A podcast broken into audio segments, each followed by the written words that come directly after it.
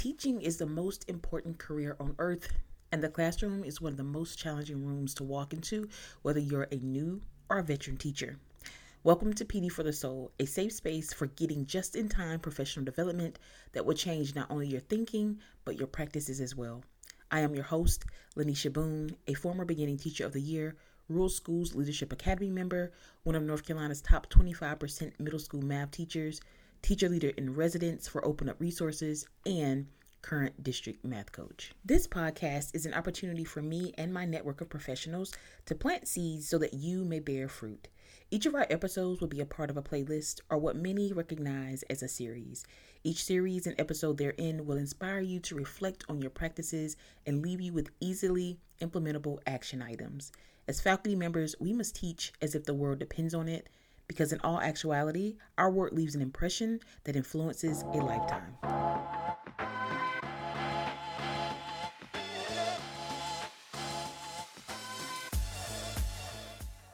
In chapter 2 of Hustle Harder, Hustle Smarter, 50 Cent talks about the heart of a hustler. He states that a strong work ethic is the one trait that all successful people share.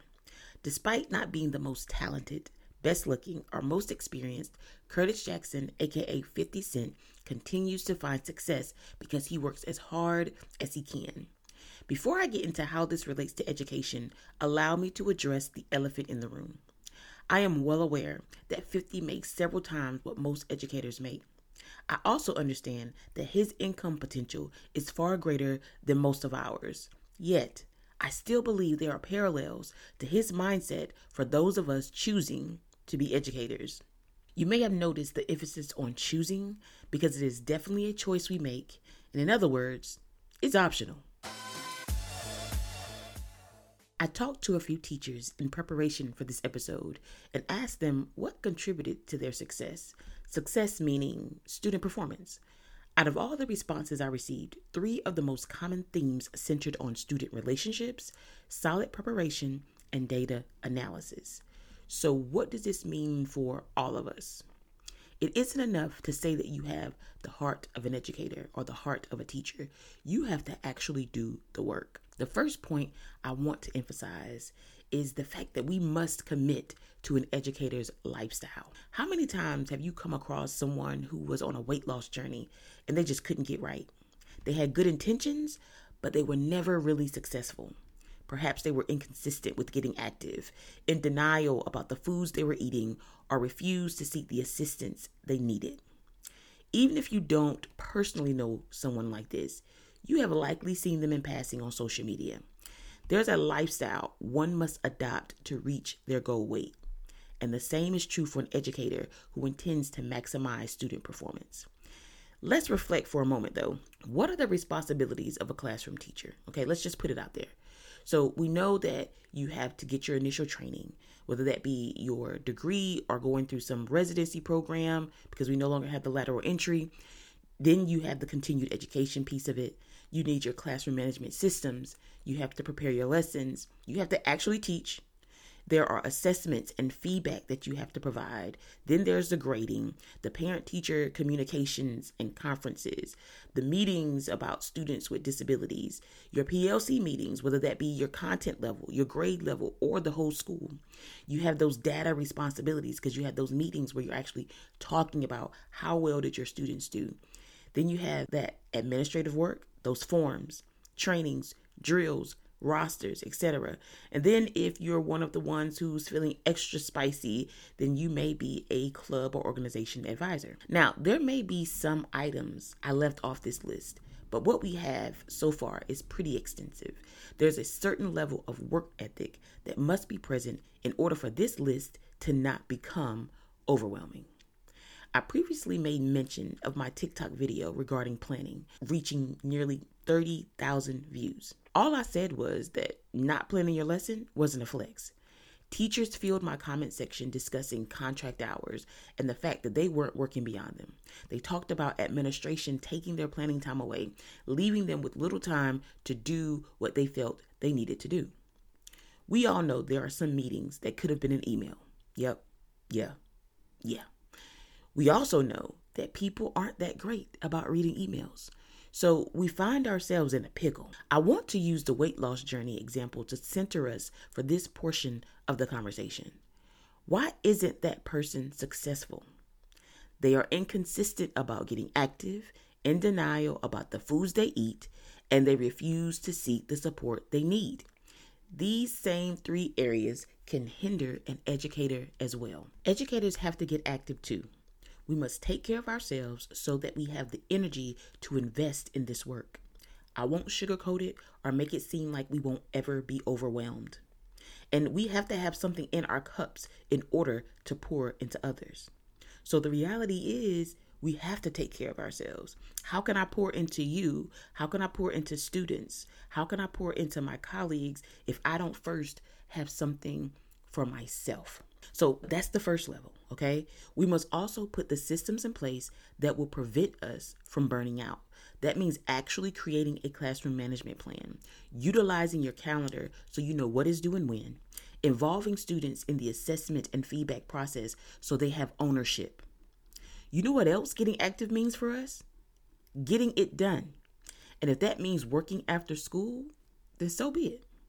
But here's the thing though if you do it right and really focus on putting systems in place, you'll spend that first year grinding, the second year tweaking, and then every year after that making adjustments to meet the new group of students' needs. Sure, there will be updates to standards and perhaps even curriculum, but you will have a plan for adoption because you've already done it. You've already done it. It's important that we accept that there will be a grind season. We are responsible for teaching, counseling, and sometimes parenting students. Is this an ideal combination? No, it's not. But we chose to be here. So why not do it at the highest level possible?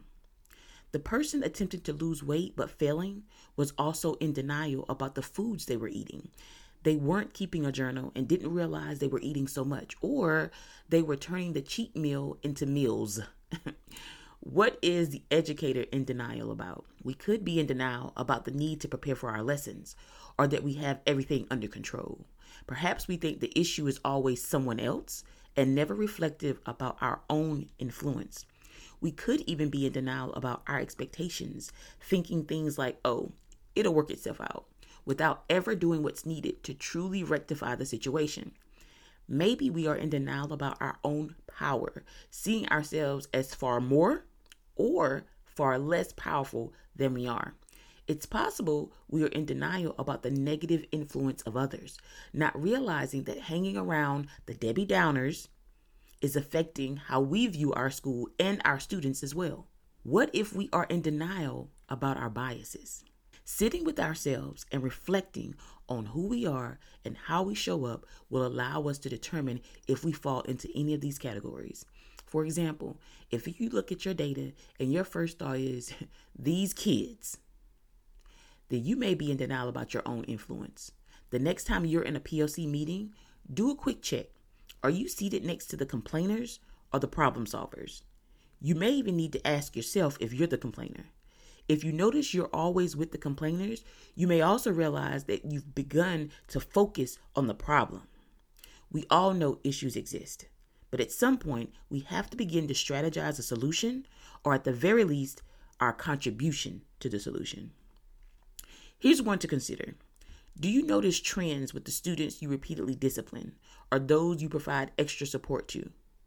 Students who receive a more positive version of you versus those who always bring out your frustration, even when unprovoked. There may be a bias here. So, back to our friend on the weight loss journey. After months of trying and being unsuccessful, they assumed God wanted them to be this way instead of seeking support.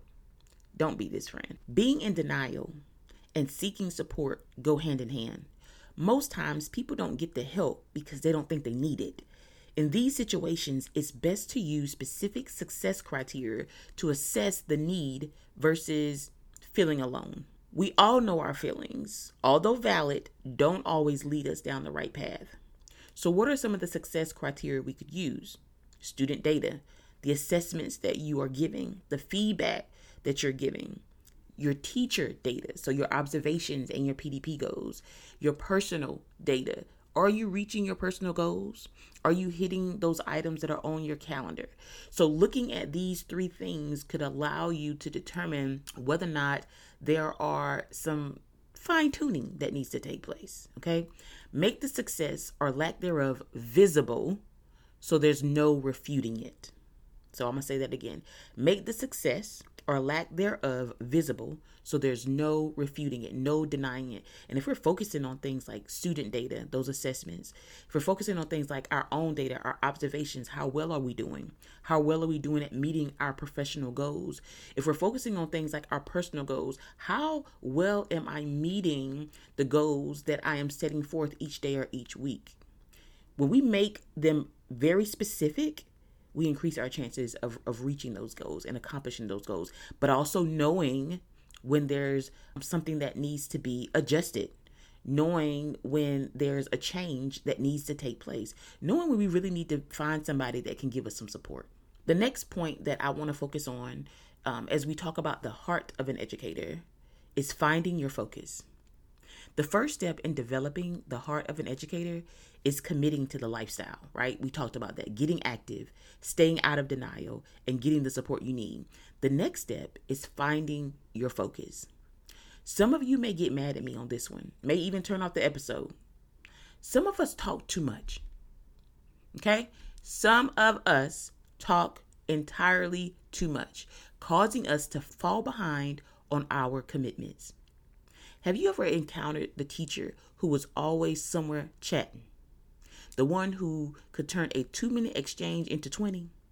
In my experience, these were often the teachers who complained about being overwhelmed or having no time to complete tasks. Having relationships with colleagues is important and it's necessary. The relationship should never hinder positively impact student performance. Okay? So we need the relationship, but it, the relationship shouldn't be holding you back. Not only are we talking too much, we think we do our best under pressure, aka the last minute. I used to feel this way. I'm gonna be honest with you. And I'm gonna also be honest and tell you that it was a bald face lie. I only felt this way because I didn't have anything else to compare it to because I wasn't doing anything on time. Okay. I wasn't doing anything proactively. I was also hoping to convince myself that my insanity was sane. It was not. Procrastinating was stressful. Procrastinating is stressful. I don't care how awesome you feel the product is. Let's put that belief to bed and use routines to keep ourselves ahead of the game. Okay? So that's finding your focus. This next piece that I want to focus on is the fact that passion makes progress. 50 said he does a passion test on new business partners. The thought process was that if they weren't passionate, they would fold under the slightest bit of pressure. A passionate person, on the other hand, will go harder when met with resistance. He obviously preferred the energy of the latter. Would you pass the passion test? Are you an educator who faces resistance head on? When times grow challenging, do you usually lean in or hit an about face? If you've answered yes, that you are passionate, that you lean in, then you're at least one step closer to success in your classroom. If you've answered no, my follow up question is why are you here? And this is not in a nasty, judgmental way either. Okay? This is in a tone of concern because we all know education is a challenge. We make the progress through our passion, our persistence, our commitment to the goal. And this is a perfect segue to my next point. What are you teaching for? Okay? So far, we've discussed a commitment to the lifestyle of an educator, the importance of the focus, okay? And the fact that passion is the way to progress. And these are all the components of a teacher's heart, okay? Or an educator's heart. Now let's dive into your reason for teaching.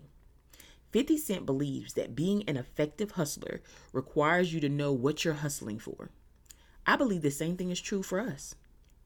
We all have different reasons for coming into the field. But can we all agree that we are teaching for the benefit of children to maximize their proficiency, to maximize their performance? So every day and every lesson should have that goal in mind, ensuring student proficiency. That will require planning. It requires us knowing our students, knowing our content, and employing systems and routines that will support our efforts. The reality is, our classrooms are filled with students on various ends of the proficiency spectrum. With that being the case, we have to set goals that make sense. Our administration will be instrumental here as they have school goals that they are working towards. And once those goals are clear, you need to make them visible, not only for yourself, but for your students. You need to talk about your goals often, every day, and you need to involve the students in the conversation. Okay, so what is measured it, it, it, makes a difference okay? Don't set a goal if you're not going to measure the goal okay? Don't set an expectation if you're not going to inspect whether or not that expectation is being met on a regular basis okay? So then I want you to think about how you can chunk your goals by your activities, by your lessons, by your unit sections, by the overall unit, by benchmark. Okay. For example, review the objective for your activities and work towards getting X number or X percent of students proficient. If you're using quality curricula, then you will have activities that build onto each other. So let's say you get 50% of your students proficient in activity one, then 60% in activity two, and 70% in activity three. And notice here that every activity, again, if it's building, because we're using quality curriculum, if it's building, then we should be able to capture more and more students as we progress through that lesson. After you synthesize your lesson and administer your cool down or your exit ticket, let's say your proficiency percentage increases to 85%. Meanwhile, the school's goal is only 60%. Let's say you maintain this pattern for the most part up to the unit assessment and are able to capture 70% of your class and maintain 65% of these students on the benchmark. You were able to do this because you were intentional about your goals, okay? Your goals were visible and you were talking about them often. You weren't just doing it at one period of time throughout the year, you were doing it at several times throughout the day. By the time you reach your data meetings, you will have all of your intel to share and any specifics about that 30 to 35% of the class who isn't proficient, the steps you've taken to impact their progress, and where they are currently. If you're a visual person like me, make a vision board. I have linked mine in the show notes. Post it somewhere that you will see it. Talk to your students about it. Get them involved. You can even have them create their own vision boards as well. It could be the cover of their notebooks. Okay, so it's important to invite those students into the conversation. It's hard to reach a goal that you cannot see. I'm going to say that again. It's hard to reach a goal that you cannot see. So, once your goal is crystal clear, it's important to make it a routine. Okay, so 50 Cent talks about never breaking your stride. Many times we let up once we see success, we get comfortable we think we have it all under control. Well, let me just tell you I lost 50 pounds once, got super comfortable, thinking I'd never slide backwards because who does that? And guess what happened? I gained it all back and then some. Success has to be maintained, okay? We can't get big headed and then let it fall to the wayside. It just it just is what it is. Okay. So once you get those systems in place and you make it a routine and you focus on not breaking your stride, you know, they talk about on social media about those streaks. So, those number of days. They also have a book called Atomic Habits, and he talks about habit stacking. So, that's again a routine. So, after we do that, now you need to trust your instinct, okay? This episode is all about the heart of an educator, and we've discussed five key components thus far committing to that educator lifestyle, finding your focus, understanding that passion makes progress, knowing what you are teaching for, maintaining your stride, and the last component that I want to touch on today is trusting your instincts. The more experience we have in classrooms with students, the better we become at anticipating the best next steps for the students we teach. You will attend countless professional development sessions over your career. Those sessions are meant to sharpen your iron, not to stifle you. 50 Cent talks about college students who internalize what they learned from their professors long enough to pass exams. He goes on to say that although professors have good tips, those tips won't ever outweigh your instincts. The PD sessions you attend won't be the end all be all. They are meant to help you build your educator toolkit. And in challenging times, your instincts is what will guide you. You just have to be quiet enough to hear what's important and make sense of what is the next best step. Now, before we wrap today, I want to address another elephant in the room. There are a lot of unrealistic and unproductive expectations communicated by administration. Unfortunately, we can't control when they issue deadlines or what those deadlines will be. What we can control is our commitment to this lifestyle, our focus and our passion, how we monitor our goals, the stride we maintain, and how we respond to what our gut tells us to do. So, as we end today's session together, I ask you do you have the heart of an educator?